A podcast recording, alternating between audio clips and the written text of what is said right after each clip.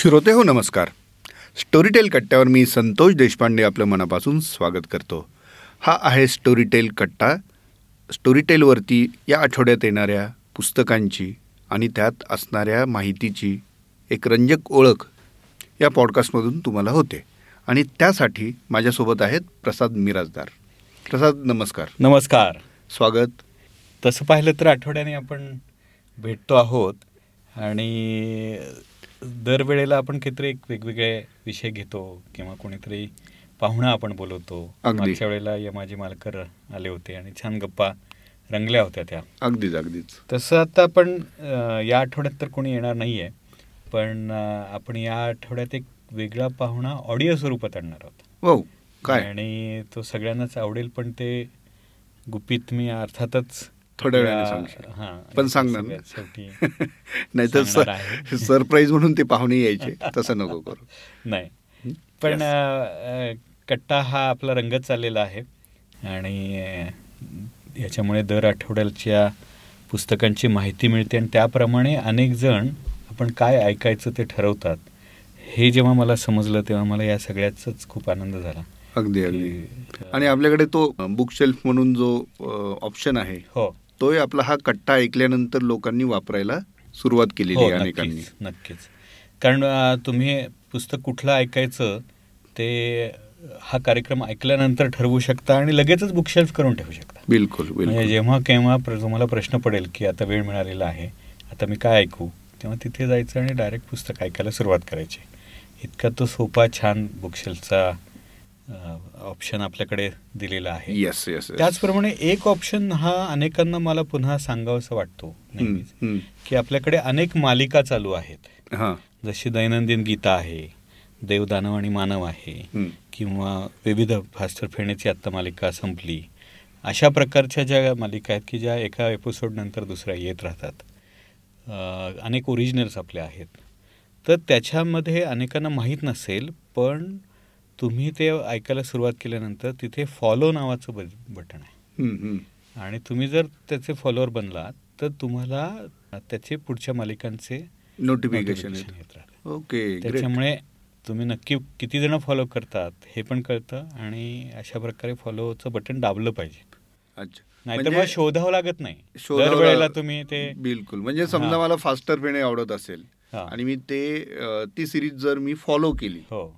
तर मला फास्टर फेणेचा पुढचा एपिसोड कधी येणार आहे हे- कदाचित हे कट्टा न ऐकताही कळू शकेल. हा. पण अर्थात पण.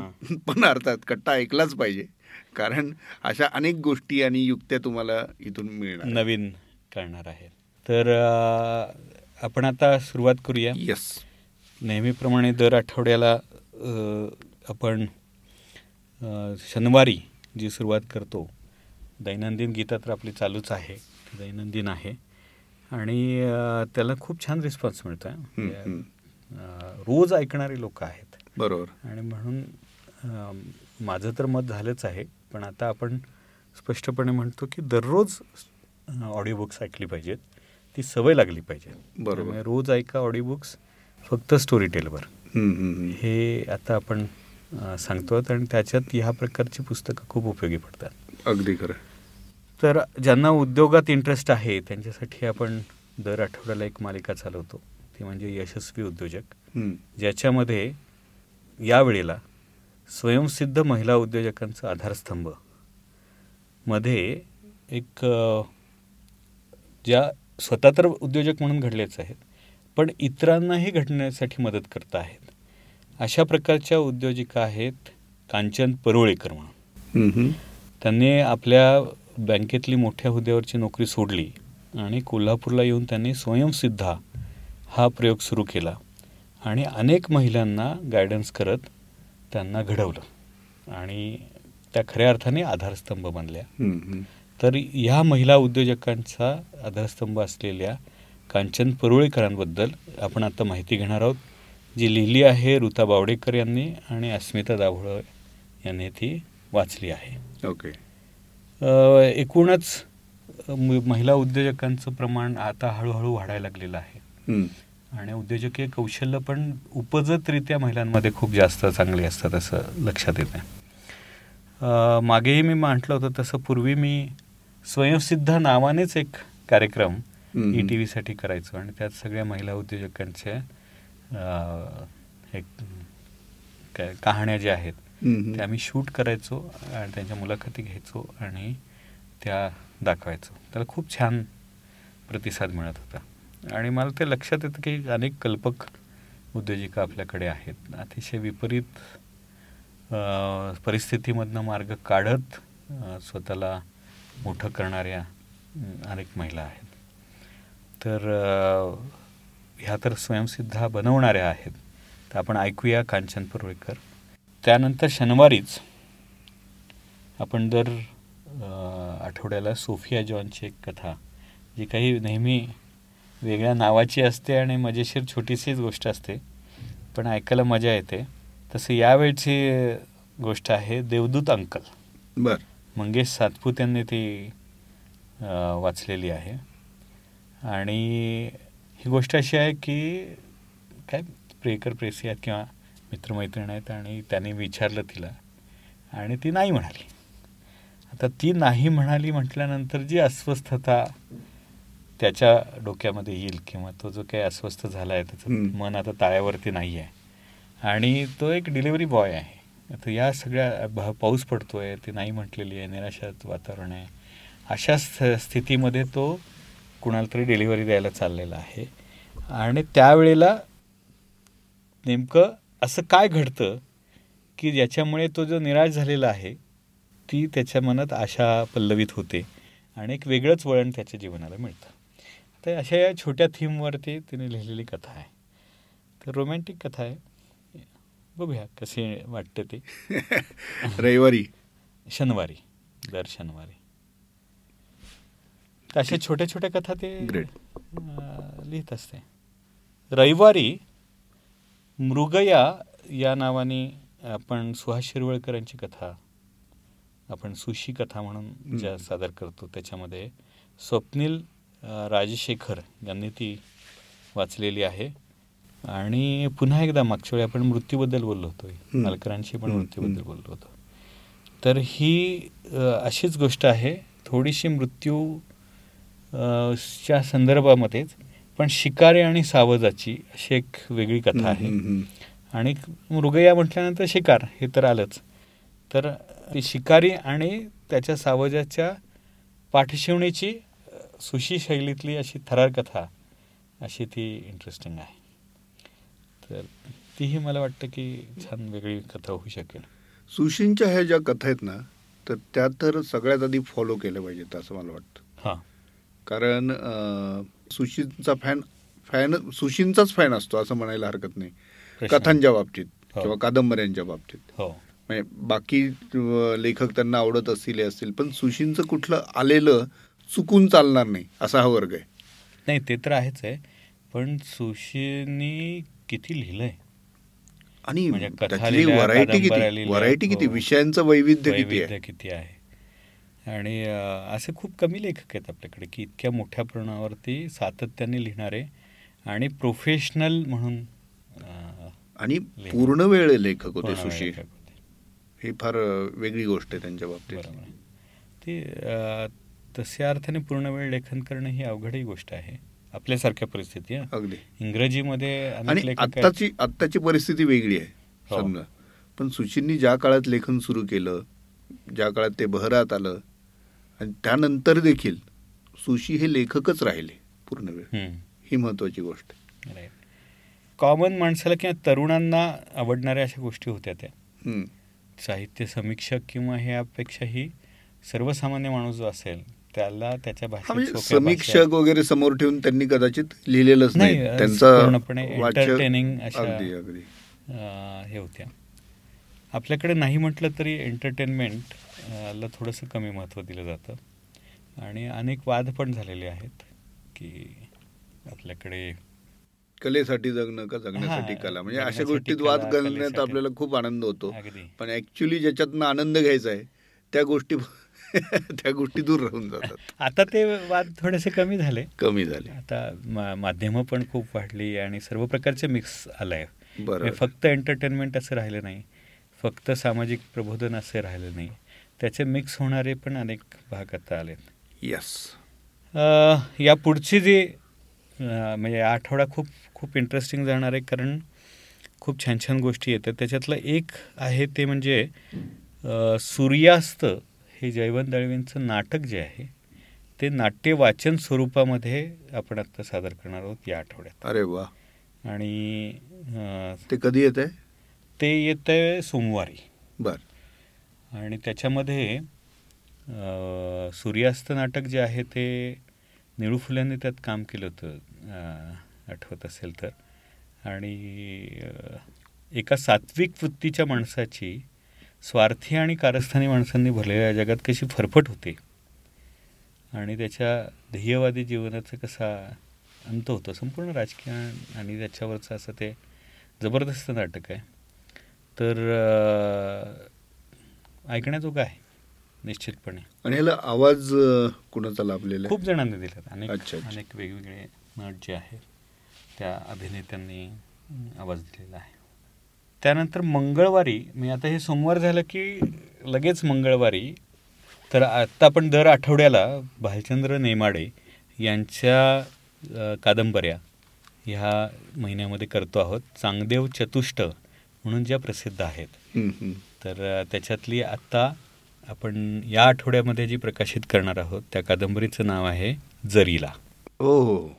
आणि जरीला हे बिढार हुल जरीला आणि झूल. अशा त्याचा चार कादंबऱ्या आहेत. आणि चांगदेव पाटील हे एकच व्यक्तिरेखा आहे ज्याचा संपूर्ण प्रवास आहे. गाव पातळीवरचं समाजजीवन शहर पातळीवरती तिथे येणारी अस्वस्थता आणि आपल्या प्रत्येकाच्या मनात असणारी हे संपूर्ण सामाजिक सांस्कृतिक या सगळ्या ह्याच्यातनं जे काय आपल्या मनामध्ये सगळे विचार द्वंद्व चाललेला असतो संघर्ष चाललेला असतो हा आतमधला भावनिक संघर्ष बाहेर काढणं ही अतिशय अवघड गोष्ट आहे. ह्या चांगदेव पाटलाच्या या संघर्षाच्या निमित्ताने आपल्याला आपल्याच देशातलं आपल्याच प्रदेशातलं महाराष्ट्रातलं जे समाजजीवन दिसतं ते इतकं विलक्षण दर्शन नेमाड्यांनी घडवलेलं आहे की खरोखर या सगळ्या म्हणजे ऐकल्याच पाहिजे तशा कादंबऱ्या. आणि भालचंद्र नेमाड्यांचे काय म्हणूया आपण की फॅन असलेले वाचक तर खूप आहेत पण ज्यांनी नेमाडे वाचलेले नाहीत त्यांनी जरूर त्या ऐकाव्यात आणि त्या समजून घ्याव्यात की कशा पद्धतीने या सगळ्या समाजरचनेमध्ये आपण जळकतो आहे धडपडतो आहे आता ह्या जरीला कादंबरीमध्ये सुद्धा तसं पाहिलं तर ज्याला म्हणतोय की एका प्रकारे बैलाचं रूपक आहे ते की. बैल कसा तयार केला जातो आणि संसार गाड्याला आपण जेव्हा झोपलं जातो तेव्हा ते माणसाच्या सुद्धा आतमधल्या सगळ्या भावनांचा. कसा तो बैल तयार होतो अं, रहाटगाडग्याला झोपणारा ती सगळी जी काही अस्वस्थता आहे ती सगळी या कादंबरीतनं व्यक्त होते तर ह्या सगळ्याच कादंबऱ्या निश्चितपणे प्रत्येकाने ऐकाव्यात आणि त्या त्या वेगळ्या कलाकृतीचा अभिजात कलाकृतीचा आनंद घ्यावा. आणि त्या ह्या वाचल्या आहेत शंभू पाटील यांनी. अतिशय अप्रतिम अभिनेता आणि त्यांनी ज्या पद्धती वाचल्या आहेत तिथे त्यांच्या तो सगळा खानदेशी टोन त्या भाषेतला तो लहेजा. तो त्या मातीतला खास देशी संपूर्ण हे त्यांच्या आवाजातनं येतो. तर ह्या नक्कीच मला येस बिलकुल. ही या आठवड्याची उपलब्धी आहे. आणि त्यानंतर तिसरी जी कादंबरी येते म्हणजे या आठवड्यात एवढा खजिना आहे. की मलाही सांगायला खूप आनंद होतो की एकाच आठवड्यामध्ये आपण इतक्या गोष्टी देतो आहोत. आणि तो म्हणजे नाझी भस्मासुराचं उदयास्त हो हो. ही विग कानेटकरांची कादंबरी अतिशय गाजलेली कादंबरी. अरे ह्याचे पारायण केली जात होती हो. केली जातील आता. हो. ऐकतील. कारण हिटलर हा अनेकांच्या आकर्षणाचा मुद्दा आहे. हिटलर हा आकर्षणाचा मुद्दा तर आहेच आहे पण दुसरं महायुद्ध विशेषतः हो. त्याची असलेली मुळं पहिल्या महायुद्धातली हिटलरचा उदय. हो. आणि तिथून ते ॲक्च्युअल महायुद्धाच्या काळातलं वर्णन जे ज्या पद्धतीने त्यांनी केलेलं आहे आणि असं अंगावर येतात माहिती का एक एक क्षण? आणि काय म्हणजे त्याचं हुकुमशाह म्हणून तर आहेच आहे पण एकंदरीतच तो भस्मासूर काय होता? बरोबर. आणि एखादा काय म्हणतात त्याला एखादा राष्ट्रवादच म्हणूया की टोकाचा काय म्हणजे त्या तुमच्या भावनेवरती एखादा हुकुमशहा कसा पोचला जातो तयार होतो तो कशा पद्धतीने केला? पाच वर्ष आठ महिने म्हणजे जवळजवळ सहा वर्ष हे युद्ध चालू होतं दुसरं महायुद्ध. बरोबर. आणि लाखो करोडो लोक माणसं मेली. इतक्या सगळ्यांच्या त्या काय यातना छळामध्ये छ छावण्यांमध्ये त्यांनी त्यांच्या यातना केल्या त्यांना मारलं. आणि हा मराठीतला एकमेव दस्तऐवज ठरावा त्या काळातला जेव्हा हे पुस्तक आलं असेल. हा नाही त्यामुळे. की अत्यंत उत्सुकता तर आपली ताणली जाते. प्रत्येक जसं जसं आपण प्रकरण वाचतो म्हणजे मला आठवते मी वाचतानाचं. आणि एक एक देश समजतो माहिती? म्हणजे केवळ हिटलरच समजतो असं नाही पण आजचा जे युरोप आहे तो जर खऱ्या अर्थाने जाणून घ्यायचा असेल ना तर त्यासाठी हे पुस्तक फारच खरंच आहे प्रश्न उपयुक्त आहे. आणि हे सगळे जे प्रश्न होतात ना की एवढ्या लोकशाही मानणारे सगळे देश जे आहेत ते हुकुमशहाच्या हातात कसे जातात? अगदी. हुकुमशहा तयार कसा होतो? तो भावना म्हणजे माणसं भावनांच्या याच्यावरती कशा पद्धतीने ते सगळे प्रश्न मिळतात की राजकारण राजकारणामध्ये मिळणारं यश हे नेहमी पुढे त्या ह्याच्याकडेच का नेतं? म्हणजे त्या हुकुमशाही प्रवृत्तीकडेच का का माणसं सत्ता सोडत नाहीत? किंवा युद्धामुळे प्रश्न सुटतात का वाढतात? बरोबर. आणि एकूणच हा भस्मासूरच तयार होतो ना. म्हणजे लोकशाही आपण आदर्श का मानतो? तर त्यात विरोधक पण पाहिजेत. बिलकुल. आणि चर्चा झाली पाहिजे आणि त्यातून घडलं पाहिजे. पण हुकुमशहा एक- जेव्हा एक हाती सत्ता चालवतो तेव्हा ती विनाशाकडेच जाते. आणि त्याचं दर्शन ह्या भस्मासुराचं दर्शन कानेटकर घडवतात. त्यामुळे राहुल सोलापूरकर. यांनी ही वाचलेली कादंबरी आहे. त्यांचा आवाज तर अप्रतिम आहे. अभिनेते आणि एक उत्तम निवेदक म्हणून ते प्रसिद्ध आहेत. त्यामुळे ही एक म्हटली तर. ऐतिहासिक कादंबरी आणि त्याला तितक्याच तोडीचा आवाज. बरोबर. असं आपण म्हटलं तर वावगं ठरणार नाही. अगदी. फारच सुंदर कादंबरी त्यानंतर गुरुवारी आपले नेहमीचं सदर जे आहे ते हळूहळू आता खूप पॉप्युलर होत आहे. कारण पुराणातले गोष्टी सगळ्यांनाच आवडतात. देव, दानव आणि. देव दानव आणि मानव. आणि यावेळची गोष्ट आहे त्याचं नाव आहे नहुष. बर. आणि नहुषाची स्वर्गावर स्वारी. अशी ही गोष्ट आहे. आयु आणि प्रभेचा पुत्र नयुष नहुष. हा आपला त्याचा जो वडील आहेत ते आहेत पुरुरवा. पुरुरवा अनेकांना. माहिती आहे. आपण मागच्या याच्यात पुरुरव्याची गोष्ट हम्म.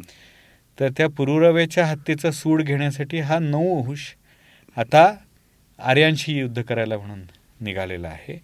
पण आर्य पराक्रमी आहेत. तर आता मग हे युद्ध कसं होतं? ते त्या. स्वर्गावरती स्वारी करून नेमकं काय घडतं? अशी ती गोष्ट आहे. उदय सबनीसांनी या सगळ्या पुराणातल्या कथा वाचलेल्या आहेत. आणि फार सुंदर म्हणजे सन सोनवणींनी पण लिहिलं आहे आणि निश्चितपणे उदय सबनीसांचा आवाज त्याला अगदी आता तू ते. नाव. सांगितलं. अ, असे अनेक वेगवेगळी नावं आपल्याला एरवी आपण ऐकतो कधीतरी असं अचानक नाव. तर हे मुळात पुराणात आहेत ही नावं अनेक यातली हा त्यातनंच उचललेले असतात काही. पॉप्युलर होतात अगदी आता सुद्धा नवीन जे जोडपी आहेत. ते आपल्या मुलांचं नाव काहीतरी वेगळं असावं अगदी छान असावं असं म्हणून नावं शोधतात नावांच्या याद्या पण असतात. तर त्यातली नावं कुठून येतात? तर पुराणातच आणि इतके राजे इतके नावं आहेत बरोबर. की तसं पाहिलं तर भारतात आपल्याकडे नावांची कमी पडत नाही. अन्यथा तू जर पाहिलंस हे तर पुराणांची ती ती एक मात्र देण मान्य करावं लागेल. नाही बाबा बघ ना नाहीतर एक टिपिकल नावं असतात खरं. की जॉन अमुक तमुक मग या फॅन कुणाचं हे करायला नको. पण ठराविकच नावं पुन्हा पुन्हा. येत राहतात. तसं इथं काही काही वेळेला नावं न समजून पण नावं ठेवतात हे लोक. त्याचा अर्थच वेगळा असतो. म्हणजे म्हणजे उदाहरणार्थ पुरा- त्याला घर नाही असा. पण त्याचं कॉमन नाव आहे. म्हणजे दिगंबर वस्त्र बनणार सारखं झालं. नाही आणि पुराणाला नावं ठेवणं गोष्ट वेगळी पण. पुराणातनं नावं उचलणं वेगळी. नाही? खरं आहे. येस आणि शेवटी शुक्रवारी. आपण एक ओरिजिनल मालिका रिलीज करतोय. आणि ती आहे सायको किलर बर. ज्याचं पहिला सीझन पहिला एपिसोड येतोय. निरंजन मेढेकर यांनी तो लिहिलेला आहे आणि नचिकेत देवस्थळीने वाचलेला आहे. आणि हे सायको किलर हे स्वाभाविकपणे क्राईम मालिका आहे. आणि नव्वदच्या दशकात शांत पुण्यात तेही सदाशिव पेठेत एक भयंकर हत्याकांड झालं होतं.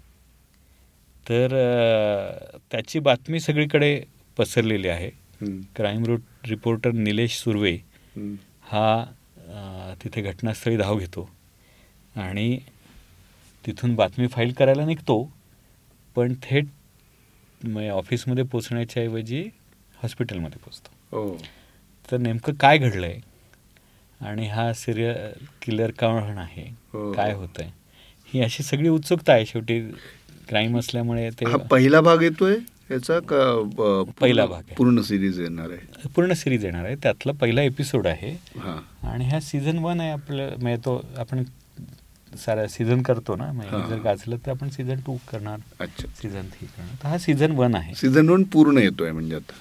हो पूर्ण येतोय. ग्रेट नाही दर आठवड्याला ते येणार ना. एक एक एपिसोड हा म्हणजे त्यातला पहिला एपिसोड पहिला एपिसोड आता येतो ओके ग्रेट तर ज्यांना असे क्राईम थ्रिलर ऐकायचे आहेत म्हणजे त्यांच्यासाठी पण. थोडक्यात. असं की पहिला जर मला भाग आवडला तो. तर दुसरा येण्यासाठी मला परत आठवड्यावर थांबावं लागणार आहे. हो हे तर फास्टरपणाच्या बाबतीत सत्य होतं. देवदानवानाच्या बाबतीत सत्य होतं किंवा हे तुम्ही असं ओरिजिनल वाले ना असं का करता काही कळत नाही. अशी उत्सुकता एवढी ताणून ठेवता की पुढच्या आठवड्यात आम्हाला येऊन परत हो नक्कीच ते पण एकदाचे सगळे आले की उपलब्ध असतात. ओळीने पण ऐकता येतात. जसं आपण बिंग लिसनिंग असं. असं म्हणता येऊ शकतं नंतर करता येईल. पद्धतीने. येस तर अशा पद्धतीने हा आठवडा माझ्या मते इतक्या दिवसांमध्ये इतका परि प- परिपट म्हणण्यापेक्षा असं खूप काही असलेला असा हा आठवडा आहे. म्हणजे नाझी भस्मासुराचं उदयास्त पण आहे जरीला पण येते. हो. त्याच्यानंतर क्लासिक्सपासून ओरिजिनल पर्यंत. सूर्यास्त नाटक पण. नाटक आहे. हां. तर हे एक- आणि ओरिजिनल ही. ओरिजिनल त्याच्यामुळे हा छान छान आठवडा आहे हा. वा तर हा आठवड्याचं माहिती घेत असताना किंवा तो संपवत असतानाच आता आपण शेवटी जाता जाता जे ऐकणार आहोत ते ते म्हणजे मराठी साहित्यामधल्या स्त्री लेखिका ज्या आहेत. या स्त्री लेखिकां कशा घडल्या कशा पद्धतीने मराठी साहित्याला समृद्ध केलं गेलं. याबद्दल खास बोलणार आहेत आपल्या साहित्य संमेलनाच्या अध्यक्षा अरुणा ताई ढेरे. वा. आणि अरुणाताईंना ऐकणं हा एक वेगळा फार वेगळा अनुभव असतो. आणि स्त्री साहित्य किंवा मराठी स्त्री साहित्य हे तर त्यांचा अतिशय आवडीचा विषय. त्याच्यामुळे मला असं वाटतं की त्या थेट ज्या संवाद साधतायत ते ऐकण्यात मजा आहे. आपण. फार वेळ नको घ्यायला कारण ऑलरेडी आपण खूप माहिती दिलेली बिलकुल बिलकुल. तर थेट आपण अरुणाताईंना ऐकूया. येस तर श्रोते हो आता मी आणि प्रसाद मिराजदार आपला निरोप घेतो. आता आपण ऐकूया अरुणाताईंना.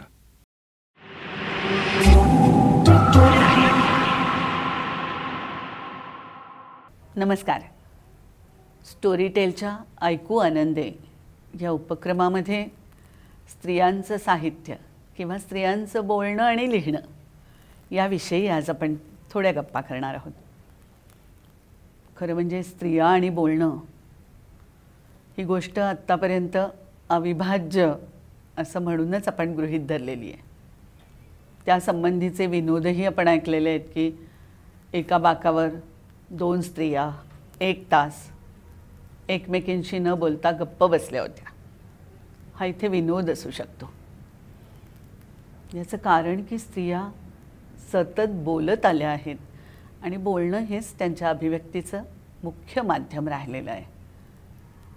मला आठवतं की एकोणीसाव्या शतकामध्ये रमाबाई रानडे ज्या वेळेला बायकांच्या सभा त्यांनी सुरुवातीला सुरू केल्या होत्या आणि तिथे बायका बोलायला लागल्यानंतर एखादी बाई एकदा जास्त बोलायला लागली त्या सभेमध्ये.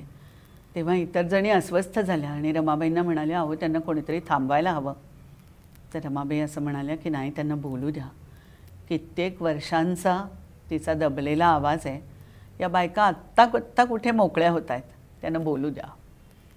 तेव्हा बाईनी बोलणं ही बाईच्या अभिव्यक्तीची एक मोठी खूण अशी आपल्याकडे राहिलेलीच आहे. किंबहुना आपल्याला माहीत आहे का की लोकपरंपरेमधलं ऐंशी नव्वद टक्के साहित्य लोकसाहित्य ज्याला आपण म्हणतो हे ऐंशी नव्वद टक्के स्त्रियांनी निर्माण केलेलं साहित्य आहे. त्यांच्या ओव्या आहेत. त्यांचे स्तोत्र आहेत धावे आहेत. त्यांची स्त्री गीतं ज्याला आपण म्हणू तशी आहेत. त्यांच्या व्रतकथा किंवा कहाण्या आहेत. हे सगळं साहित्य म्हणजे स्त्रियांची अभिव्यक्ती आहे. खरं सांगायचं तर मौखिक परंपरा हीच आपली शतकांची परंपरा राहिलेली आहे. माणूस भाषेच्या आधीही ध्वनीतून किंवा आवाजातून व्यक्त होत होता. भाषा पुष्कळ नंतर निर्माण झाली. आणि ती निर्माण झाली त्यानंतरही लिखित शब्द हाही पुष्कळ नंतर आला. आज साहित्य म्हणून विचार करताना आपल्याला असं लक्षात येईल की मौखिक परंपरेमध्ये ऐकणारा आणि बोलणारा त्यांचा एक साक्षात संबंध असतो. लिखित परंपरेमध्ये तसा नसतो. लेखक लिहितो तेव्हा त्याच्यासमोर कोणीही जिवंत श्रोता नसतो किंवा वाचक नसतो. तो लिहितो एकाकी असतो. मौखिक परंपरेमध्ये मात्र जो बोलत असतो त्याच्यासमोर श्रोते असतात. आणि त्यांच्या जिवंत प्रतिसादाने अधिकाधिक खुलत जाऊन वक्ता बोलत असतो. त्यामुळे ज्ञानेश्वरी ची निर्मिती ही कल्पनेने अनुभवताना आज आपल्याला लक्षात येतं की आपण ऐकतो तेव्हा ज्ञानेश्वर ज्या वेळेला म्हणतात की आता अवधान ऐकले देईजे तरी सर्व सुखांसी पात्र होईजे. तेव्हा ते श्रोत्यांचं अवधान मागत असतात. कारण ते बोलत आहेत आणि समोर शेकडो माणसं बसलेली आहेत. त्यांनी जीवाचं कान करून ऐकावं त्यांनी एकाग्रपणे ऐकावं. तर मग सर्व सुखांना पात्र होईल तो असं ज्ञानेश्वर म्हणतात. तेव्हा त्यांच्याकडून जे जे देता येईल ते ते सुखद असं देण्याची त्यांची इच्छा. आणि त्यासाठी समोरच्या वक्त्यांचं त्यांनी मागितलेलं अवधान श्रोत्यांचं हे आपल्या लक्षात येतं. त्यांनी श्रोत्यांना महेशाच्या मूर्ती असं म्हटलं. याचंही कारण तेच आहे की श्रोता आणि वक्ता जेव्हा एका पातळीवर येतात आणि त्यांचा संवाद होतो तेव्हा तो श्रोतृसंवाद हा विलक्षण असतो. आणि म्हणून ज्ञानेश्वरीतले श्रोतृसंवाद ही अभ्यासकांच्यासाठी स्वतंत्र अभ्यासण्याची चिंतनाची अशी गोष्ट होऊन जाते. सबंध श्रोत श्रवणाची जी परंपरा आहे ना ती अशी श्रोता आणि वक्ता बोलणारा आणि ऐकणारा यांच्याशी साक्षात नातं जोडणारी आणि म्हणून ये हृदयीचं ते हृदय घालणारी अशी परंपरा आहे. ही मी आत्ता सुरुवातीलाच म्हटलं तशी हजारो वर्षांची परंपरा आहे. लिखित शब्द हा अगदी अलीकडे चार साडेचार हजार वर्षांपूर्वी निर्माण झालेला शब्द आहे. श्र श्रवणाची परंपरा ही त्याही आधीपासून चालत आलेली आहे. तेव्हा माणसं गाणी म्हणत असत माणसं गोष्टी सांगत असत आणि लोक ऐकत असत त्यात गुंतून जात असत. त्या परंपरेमधून जे निर्माण झालं त्या परंपरेमध्येच बायका या जगत आलेल्या आहेत. मी जगत आले असं म्हणते. याचं कारण की सबंध मध्ययुग जर आपल्या डोळ्यासमोर आणलं आपण तर आपल्या लक्षात येईल की या बायकांना ज्यांना घराच्या बाहेर पडण्याचं काय म्हणजे सार्वजनिक जीवनात वावरण्याचं काय किंवा अगदी घराच्या बाहेरच्या खोलीत किंवा ओटीवर येण्याचं सुद्धा स्वातंत्र्य नाही. अशा प्रकारच्या एका बंदिवासात एका मर्यादेत अशा स्त्रिया राहत असताना असं जगत असताना सं संपूर्ण जीवनच स्वयंपाकघर कोठीचं घर किंवा परसदार असंच ज्या बायकांनी घालवायचं आहे त्या बायकांच्या आयुष्यामध्ये ही श्रवणाची परंपरा इतकी मोठी होती की त्यांचं सगळं आयुष्याचं सार त्यांच्या आयुष्याविषयीच्या सगळ्या प्रतिक्रिया या त्यांच्या ओव्यांमधून त्यांनी गायलेल्या गाण्यांमधून त्यांनी सांगितलेल्या गोष्टींमधून व्रतकथांमधून अशाच आपल्यासमोर आलेल्या आहेत. मग या बायका आपलंच जीवन या त्या ओव्यांमधून ओवत होत्या. त्या श्रम करायच्या आणि एका बाजूला ते श्रम हलके व्हावेत म्हणून गायच्या. त्यांची सगळी बुद्धिमत्ता आणि सगळी भावना प्रधानता हे दोन्ही तर त्याच्यातून दिसायचंच. पण जे आयुष्य त्या जगत होत्या ते सगळं आयुष्य त्यांनी त्याच्यामध्ये ओवलेलं आपल्याला दिसतं. म्हणजे त्यांचं जीवनाचं तत्त्वज्ञान दिसतं आणि त्यांच्या मनाची कोवळीक पण दिसते. म्हणजे इतक्या सुंदर कल्पना आणि इतके सुंदर प्रतिभेचे चमत्कार आपल्याला या ओव्यांमधून सहज दिसतात. कोवळीक दिसते त्यांच्या मनाची. म्हणजे मला एखादी ओवी आपल्याला सापडते की माळ्याच्या माळ्यामध्ये उभी माळीनं एकली जाईच्या फुलांची ग तिनं काचोळी गुंफली. किंवा राजबंसी व पाखरू चोचीमध्ये दुखावलं. मोती ग पवळ्याचा चारा खाणं इसरलं. अशासारख्या अगदी नाजूक कल्पनासुद्धा त्या सांगू शकतात. किंवा झाडाला भिरुड. झाडाचं पानगळं म्हणजे ज्या वेळेला झाडाला कीड लागते भिरूड लागतं त्यावेळेला झाडाची पानं गळतात. ही बाई म्हणते की झाडाला भिरुड झाडाचं पानं गळं. मनाला भिरुड. कोणाला काय कळ? तेव्हा जेव्हा जीवाला भिरूड लागतं तेव्हा बाहेर कोणाला कळत नाही ते. झाडाचं दिसतं त्याची पानगळ होते. कधी दळण दळताना कधी मुसळाने काढताना कधी नदीवरनं पाणी आणताना विहिरीतलं पाणी शेणताना गोवऱ्या थापताना सारवताना लिंपताना जिथे जिथे एकत्र येतील तिथे तिथे हे गाणं त्यांच्या मुखी यायचं. आणि याच गाण्यामधून एका बाजूला श्रम हलके व्हायचे दुसऱ्या बाजूला एकमेकींना अनुभव दिले घेतले जायचे. असं म्हणतात की चीनमध्ये ज्या वेळेला बायकांना म्हणजे खरं जगभरातल्याच बायकांची ही स्थिती होती तर तिथे ज्या वेळेला मुलगी माहेरी यायची आणि पुन्हा सासरी जायची तेव्हा तिच्याबरोबर ज्या भेटी दिल्या जायच्या तर चित्रलिपी आहे चिनी जपानी आपल्याला माहीत आहे. तर जी भांडी तिच्याबरोबर दिली जायची त्या भांड्यांवर रंगवून त्याच्यात गुंफून मुलींना संदेश दिले जायचे. किंवा मुलीला माहेरी येता येत नसेल तर तिच्यासाठी म्हणून भेट पाठवलेल्या वस्तूंमध्ये अशा प्रकारे चित्रलिपींमध्ये गुंफून या बायका तिच्यासाठी निरनिराळ्या गोष्टींच्या सूचना संदेश पाठवत राहायच्या.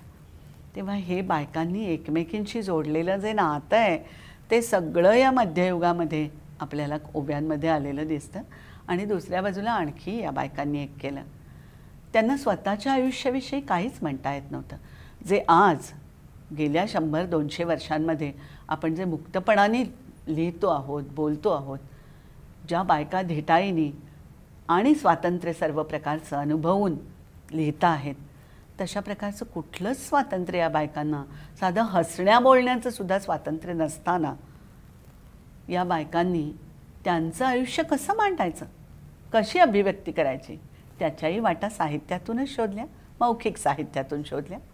आणि त्यामुळे त्या ओव्या म्हणायच्या रुक्मिणीच्या त्या ओव्या म्हणायच्या पार्वतीच्या त्या ओव्या म्हणायच्या सीतेच्या पण प्रत्यक्षात त्या त्यांच्याच आयुष्यातल्या ओव्या असायच्या.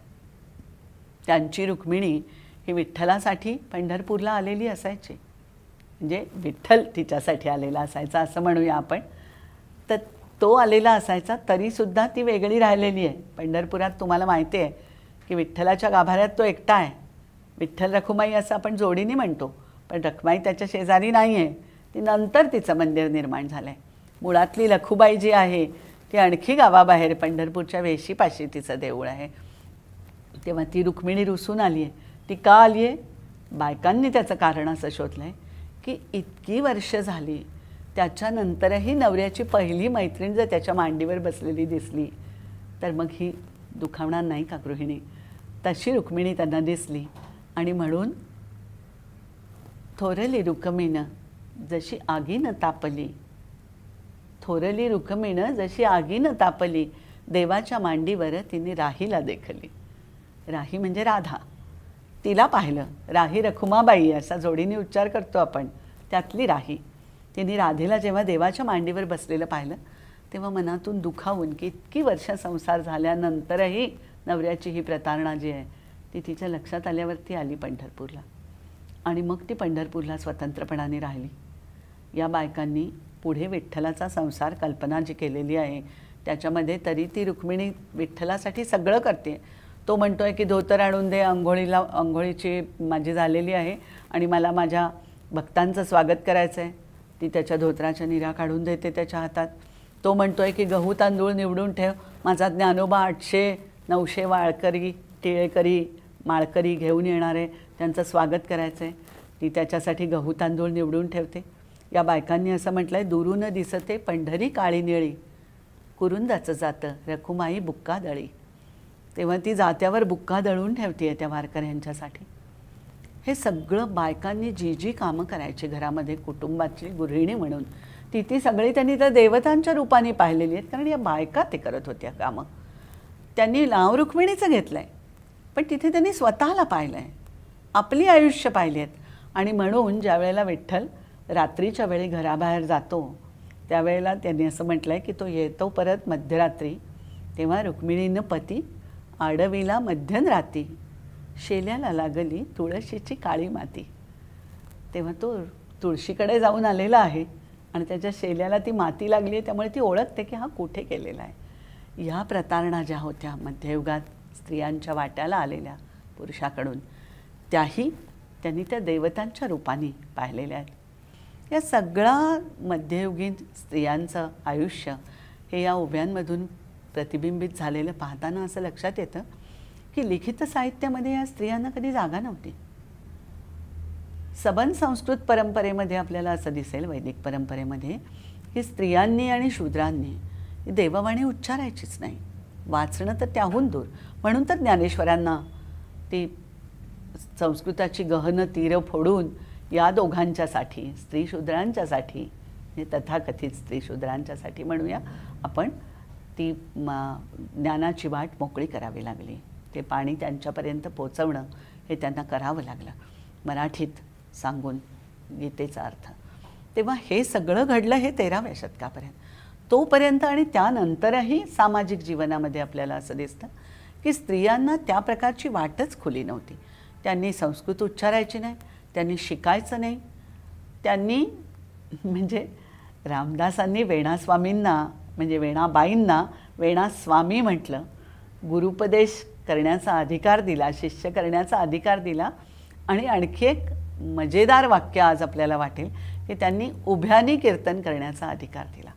म्हणजे उभं राहून बाईंनी पुरुषांना काहीही सांगायचं नाही तो अधिकारच नाही. तो पहिल्यांदा कीर्तनाचा उभ्याने अधिकार हा वेणाबाईंना रामदासांनी दिला.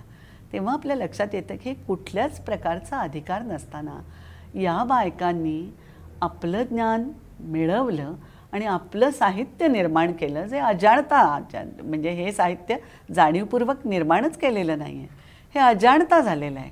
पण त्यांचं सगळं जीवनाचं सार सगळं तत्त्वज्ञान कौटुंबिक संबंधांच्याबद्दलचे त्यांचे विचार त्यांचे आनंद त्यांची दुःख हे सगळंच्या सगळं हे त्यांच्या मौखिक परंपरेतल्या निर्मितीमधून आपल्याला दिसतं. आणि म्हणून हे साहित्य हे लोकसाहित्य म्हणजे सबंध मध्ययुगीन स्त्रीजीवनाचं दस्तावेजीकरण आहे असं आपल्या लक्षात येतं. की जे तुम्हाला अभिजात साहित्यामध्ये सापडणार नाही तिथे त्यांना स्थानच नाही. अशा वेळेला हे लोकसाहित्य श्राव्य साहित्य ज्याला म्हणू हे अधिक महत्त्वाचं आहे असं लक्षात येतं. नुसतं यांचं साहित्य नव्हे तर संत साहित्यांनी नेहमीच लोकसाहित्याचा हात धरलेला आहे. त्यामुळे संत परंपरेतल्या स्त्रियांनी सुद्धा स्वतः जे उद्गार काढलेले आहेत तेही याच प्रकारे श्राव्य साहित्याचाच भाग असलेले उद्गार आहेत. आणि तुमच्या लक्षात येईल की संतांनी ज्या प्रकारचे पारमार्थिक अभंग लिहिले आणि पारमार्थिक आशय व्यक्त केला त्या अभंगांच्या मधून त्यापेक्षा या स्त्रियांच्या साहित्यामधून तुम्हाला वेगळी अभिव्यक्ती दिसते. एखादी बहिणाबाई ज्या वेळेला म्हणते की स्त्रियेचे शरीर पराधीन देह न चाले उपाव विरक्तीचा. माझा भ्रतार मला एकांती ओढतो आणि मला नाही विरक्तीचं आयुष्य जगू देत. त्यावेळेला हे अतिशय धीटपणाने म्हणण्याची ताकद या लोकपरंपरेने त्यांना दिलेली आहे संत स्त्रियांना असं लक्षात येतं. एखादी काश्मीरमधली लल्लेश्वरी ही चौदाव्या शतकामध्ये असं म्हणते की हिंदू आणि मुसलमान हे वेगळे नाही आहेत हे प्रथम लक्षात घ्या. आणि तुमची पूजा आणि अर्चा पंडित आणि शास्त्रज्ञान हे सगळं व्यर्थ आहे. ज्यावेळेला तुम्ही स्वतःमध्ये उतरता आणि तो जो कोणी एक आहे म्हणजे ती ज- तो जो ती जी ईश्वरी शक्ती आहे ती स्वतःच्या मध्ये शोधता. तुमची आत्मखूण तीच आहे हे तुमच्या लक्षात येतं. तेव्हा या बाहेरच्या भौतिक जगातले भेद आहेत हे गौण ठरतात. असं एखादी लल्लेश्वरी तुम्हाला सांगते. एखादी अक्क महादेवी असते ती सर्व वस्त्र उतरवते आणि आपल्याला ओढून नेणाऱ्या सौंदर्यासाठी आपल्या अशा राजापुढे उभी राहते. त्या सत्तेपुढे निर्वस्त्र होते आणि म्हणते की ही देहाची पिशवी तुला हवी आहे का? ठीक आहे. पण माझं मन नाही तुला मिळणार. माझा आत्मा नाही तू विकत घेऊ शकत ओढून घेऊ शकत. आणि तो राजा घाबरतो आणि तिला जाऊ देतो. ही ताकद जी आहे ना या स्त्रियांची ही सुद्धा त्यांच्या वचनांमधून व्यक्त झालेली आहे. इतक्या स्पष्टपणाने या स्त्रिया निरनिराळ्या प्रकारची अभिव्यक्ती करत गेल्या आहेत की आश्चर्य वाटतं की ही बंडखोरी जी त्यांच्या काळामध्ये चमत्कार वाटणारी होती. संतांच्या चरित्रामध्ये खूप चमत्कार आहेत. या संत स्त्रियांच्या बाबतीतही चमत्कार म्हणून पुष्कळ गोष्टी सांगितल्या जातात. पण खरे चमत्कार हे आहेत की ज्या काळामध्ये प्रचंड मोठी दडपणं आणि सामाजिक निर्बंध असताना ज्या वेळेला एखादा माणूस एखादी स्त्री त्या निर्बंधांच्या पलीकडे जाऊन बोलायला लागते आणि त्यावेळेला एखादी निर्णायक कृती अशी करते की जी काळाच्या कित्येक शतकं पुढे जाणारी असते. त्यावेळेला तुमच्या लक्षात येतं की हे जे विद्रोहाचं पाणी आहे हे वेगळं आहे. अशी अंतर्दृष्टी असणाऱ्या विद्रोहाची परंपरा ही या स्त्रियांच्या साहित्यातून आपल्याला सातत्याने दिसून येते. ती अगदी एकोणीसाव्या शतकातल्या स्त्रियांच्यापर्यंत. एकोणीसाव्या शतकामध्ये ज्या वेळेला आपल्याकडे न नव्याने स्त्रिया लिहायला लागल्या त्यावेळेला खरं सांगायचं तर दोन स्त्रियांचे खास असे साहित्य प्रकार हे मानदंड म्हणून आज आपण मानतो असे निर्माण झाले. एक म्हणजे स्त्रियांनी लिहिलेली आत्मचरित्र आणि दुसरी म्हणजे स्त्रियांनी लिहिलेली कविता. हे दोन साहित्य प्रकार हे खास स्त्रियांचे साहित्य प्रकार असे आपण मानलेले आहेत. स्मृतिचित्र लक्ष्मीबाई टिळकांची. त्याच्याही आधी रमाबाई रानड्यांनी त्यांची आत्मकथा लिहिली. पण ती स्वतःची नव्हती ती रानड्यांची अधिक होती. तरीही तिथपासून आपण जर धरलं तर स्त्रियांनी लिहिलेल्या आत्मचरित्रांच्या अगदी सुनीताबाई देशपांड्यांच्या आत्मचरित्रापर्यंत आणि त्याही पुढे अगदी आजही स्त्रिया ज्या धिटाईनी स्वतःला उलगडून समोर ठेवत आहेत तिथपर्यंतचा आपण विचार केला. तर म्हणजे कमलताई पाध्ये काय यशोदाबाई पाडगावकर काय इथपर्यंतची अलीकडच्या काळातली आत्मचरित्र आपण समोर ठेवली. तर हा संबंध आत्मचरित्राचा एक मोठा पैस स्त्रियांचा पाहिला. तर लक्षात येईल की या स्त्रियांनी आत्मचरित्राचं दालन हे अतिशय समृद्ध प केलेलं जा दालन आहे. कितीतरी पुरुषांची आत्मचरित्र आपल्याला आपण वाचतो आणि त्यामध्ये त्यांच्या काळाचं आणि सामाजिक परि परिस्थितीचं प्रतिबिंब आपल्याला पुष्कळ दिसतं.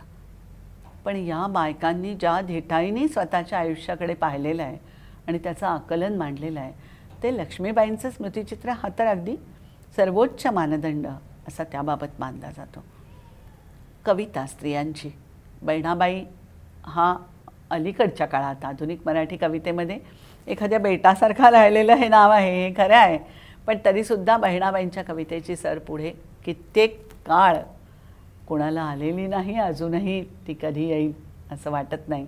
इतकी उत्तम कविता बहिणाबाईंनी दिली आहे. आणि रूढार्थाने अशिक्षित असलेली.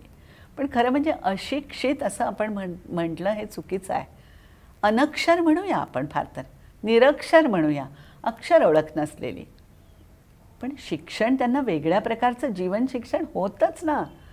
इतक्या प्रकारे अनुभवाच्या अंगाने या बहिणाबाईंनी तुम्हाला तुमच्यासमोर गोष्टी मांडलेल्या आहेत की तुम्हाला असं लक्षात येईल की त्यांच्या प्रत्येक कवितेमध्ये जे ज्या प्रकारचं अनुभवाचं सार येतं ना ते विलक्षण आहे.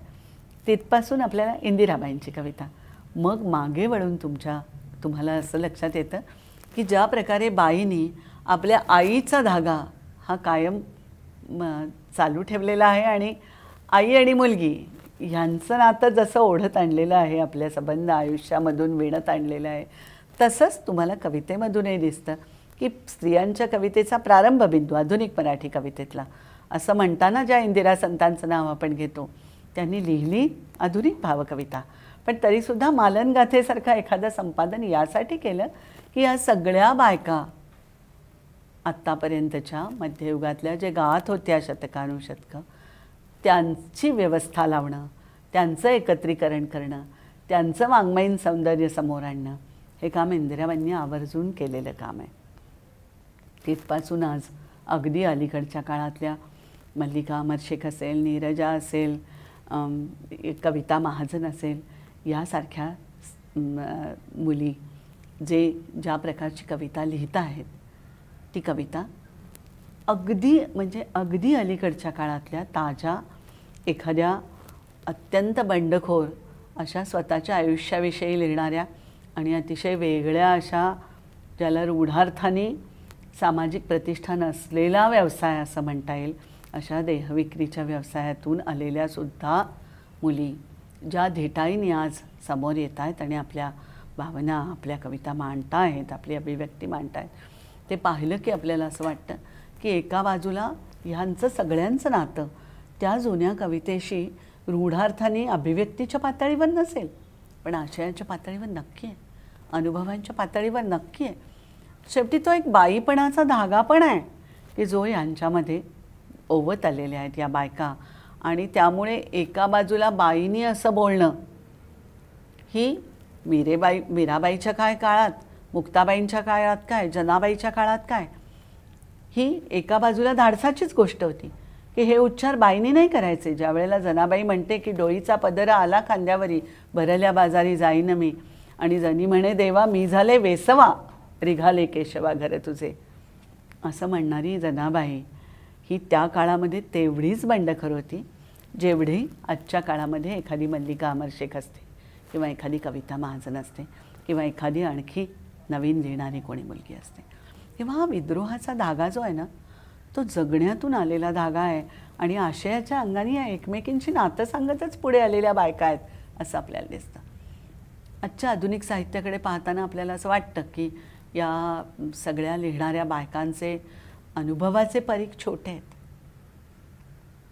यांनी नौदलातल्या आयुष्यावर लिहिलेलं नाही. यांनी आणखीन नव्या जगातल्या निरनिराळ्या सगळ्या तांत्रिक प्रगतीच्या जगामध्ये किंवा विज्ञानाच्या जगामध्ये यंत्रयुगामध्ये ज्या प्रकारची नवी आव्हानं नवे प्रश्न नवं जगणं माणसाच्या समोर आलं आहे त्यावर लिहिलेलं नाही. आणि भराभर निरनिराळ्या प्रकारचे अनुभव घेऊन जे मोठं लिखाण आपल्यासमोर येतं आहे विस्तृत पैस आहे जगण्याचा. त्यात या स्त्रियांचा लेखनाचा वाटा किती? असा विचार केला तर कदाचित तो तुम्हाला लहान दिसेल. पण मला असं वाटतं की या ह्यांचं सगळ्यांचं एक नवं जग हे निर्माण होत असताना स्वतःच्याकडे स्वतःच्या परिवाराकडे आणि एकूणच जगातल्या नव्या नातेसंबंधांकडे या नव्या दृष्टीने जरूर पाहत आहेत आणि नवीन दृष्टिकोनाची घडण यांनी स्वतःच्या बाबतीत केलेली आहे.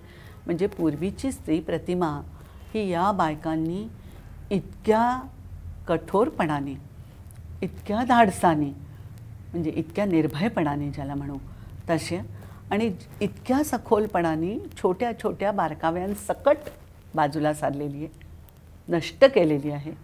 आणि त्या जागी एक नवी आत्मनिर्भर स्त्री कशी उभी राहते हे त्यांनी दाखवलं आहे त्यामुळे आत्ताचं सगळं साहित्य तुम्ही पाहिलं म्हणजे कमल देसाईंच्यापासून ते नीरजा असेल मोनिका असेल प्रज्ञा दया पवार असेल या सगळ्या जणी जे लिहित आहेत मेघना पेठे असेल या सगळ्या जणी जे लिहित आहेत त्यांच्यामधून तुम्हाला ही नवी स्त्री समोर आलेली दिसते. एखादी गौरी देशपांडे तुम्हाला अशी दिसेल की जिला तुम्हाला रूढार्थाने या स्त्रियांच्याकड साठीच्या ज्या मापाच्या पट्ट्या आहेत त्यांनी मोजता येत नाही. आत्तापर्यंत स्त्रियांच्या अनुभवाचे परीघ हे त्यांचं कुटुंब आणि स्त्री पुरुष संबंध एवढ्यापुरतेच राहिलेले आहेत. हे जरी खरं असलं तरीसुद्धा त्यात त्या किती खोल उतरलेल्या आहेत हा वेगळा प्रश्न आहे. आणि त्याचबरोबर मी आत्ता म्हटलं तसं एखादी गौरी देशपांडे तिच्यासाठी वेगळ्याच फुटपट्ट्या तुम्हाला निर्माण कराव्या लागतील. तशा करण्याचा आग्रह त्यांच्या साहित्याने निर्माण केला आहे असं आपल्याला दिसेल. या लिखित परंपरेमधल्या स्त्रिया आहेत अभिजात परंपरेमधल्या स्त्रिया आहेत. श्राव्य परंपरेचा हात सोडल्यानंतर आता जे सगळं नव्या जगातलं साहित्य आपल्यासमोर येत आहे त्याच्यामधल्या स्त्रिया आहेत. पण त्यांचा आवाज त्यातून उमटतो आहे ही गोष्ट खूप महत्त्वाची बोलता येणं म्हणजे तू बोलेगी मुंह खोलेगी तब भी तो जमाना बदलेगा असं आवाहन एकमेकींना करत या बायका पुढे आलेल्या आहेत. त्यामुळे जगभरातल्या बायका ज्या वेळेला गेल्या पन्नास साठ वर्षांमध्ये एकमेकींना साहित्यातून हाका देत उभ्या राहिल्या त्यावेळेला नवं स्त्रीवादी साहित्य हे निर्माण झालं. त्या स्त्रीवादामधले काही आवाज हे इतक्या टोकाला भिडले की त्यांना आक्रोश आक्रस्ताळ्या अतिरेकी अशाही प्रकारच्या साहित्याची लेबलं लावली गेली. ते स्वाभाविक होतं पण आपल्याला हेही कळतं की किंकाळी ही काही रेखवून म्हणता येत नाही. ज्यावेळेला एखादा दुःखाचा आक्रोश असतो तो काही कोणी तोलून मापून करत नाही. ते अत्यंत स्वाभाविक रक्ताची एखादी चिळकांडी उडते. ती किती उंच उडावी ह्याचा मापदंड तुम्ही कुठून लावणार आहात? तेव्हा सुरुवातीला दलित साहित्य आणि स्त्रीवादी साहित्य या दोन्हीमधून जे आक्रोश उमटले दोन्हीमधून जे आवाज उमटले ते कमालीचे प्रखर आणि तीव्र होते खरं असलं. तरीसुद्धा आत्ताच्या गेल्या वीस पंचवीस वर्षामध्ये या सगळ्याकडे पाहण्याचा एक अतिशय जाणता दृष्टिकोन आपल्याला साहित्यातूनच पुन्हा व्यक्त झालेला दिसतो. या स्त्रियांच्या साहित्यातून व्यक्त झालेला दिसतो. म्हणून आज फक्त मराठीतलंच काय? तर सगळ्या देशामधलं साहित्य स्त्री स्त्रियांचं साहित्य आपण ज्या वेळेला बघतो मग अगदी इंदिरा गोस्वामीपासून भोलगापर्यंतच्या स्त्रिया माझ्या डोळ्यासमोर आहेत. तर आपल्याला ह्या सगळ्यांचं साहित्य बघताना आणि जगभरातल्या साहित्याविषयीचे परिचय किंवा अनुवादातून ते तुमच्या हातात येत असताना असं दिसतं की या नव्या जगाचं आकलन अतिशय समर्थपणाने करणाऱ्या स्त्रिया आहेत. आणि म्हणून हा सगळा साहित्याचा जो एक परिसर आहे स्त्रियांच्या साहित्याचा तो आता त्यांच्या जाणतेपणाचा परिसर आहे. त्यांच्या समंजसपणाचा परिसर आहे. नव्या जगाच्या आकलनाचा अतिशय प्रभावी असा उच्चार करणारा परिसर आहे. असं तुम्हाला दिसेल. आणि तरीसुद्धा पुरुषांच्या बरोबरी करण्याच्या आग्रहाला या स्त्रिया बळी पडत नाही आहेत आता. या असं म्हणतात की मी जी आहे ती मी एक माणूस आहे. नुसतं बाईपणही नाही आता. आता माणूसपणाची मागणी आहे. ती मागणी बाहेरच्या जगाकडे करताना स्वतः आधी माणूस म्हणून जगणं. हे यांना जमलेलं आहे. आणि ते माणूस म्हणून त्यांनी स्वतःसाठी स्वतःचा अवकाश मागितलेला आहे. फार छान आधीचे त्यांचे उद्गार होते की आमच्यासाठी काही एक भाग हा नो मॅन्स लँड म्हणून आहे. तिथे आम्ही दोन अनुभवांच्या जगांमधलं जे अंतर आहे ना त्याच्यामध्ये त्यांनी नो मॅन्स लँड असं म्हटलं आहे तर तिथे आम्हाला उभं राहिल्यानंतर आमचं जे आभाळ दिसतं आणि त्या आभाळातली जी चंद्रकोर दिसते ती शांती ते सौंदर्य ती चंद्रकोर आम्हाला जे बळ देते ते घेऊन आम्ही आमच्या जगात परततो. आहोत आता मला असं वाटतं की या दोन जगांमधलं अंतर हे मिटत चाललेलं असताना आणि दो देवघेवीच्या शक्यता दोन्हीकडेही निर्माण होत असताना हे जे आता नवं साहित्य समोर येत आहे. त्याच्यामधला विद्रोह आणि त्याच्यामधली बंडखोरी ही नुसती बंडखोरीसाठी बंडखोरी राहिलेली नाही. त्याच्यामागे आयुष्याचं एक समंजस आकलन असं उभं आहे. आज तुम्ही जे ब्लॉगमध्ये आणि इंस्टाग्रामवर निरनिराळ्या मुली स्त्रिया लिहिताना दिसतात तुम्हाला त्याच्यामध्ये त्यांच्या प्रतिभेचे चमकारे जरूर दिसतात. पण ते प्रतिक्रियात्मक आहे. असं वाटतं की हे समग्र आकलन घेऊन एक उंच झेप घेणारं आणि एक मोठ्या अवकाशाला कवेत घेऊन जीवनविषयक एक सम सामग्री आणि तत्त्वज्ञान आणि दृष्टिकोन मांडणारं असं साहित्य निर्माण व्हायला हवं आहे. त्यासाठी आपण सगळेजण वाट पाहतो आहोत असंही मला म्हणावंसं वाटतं.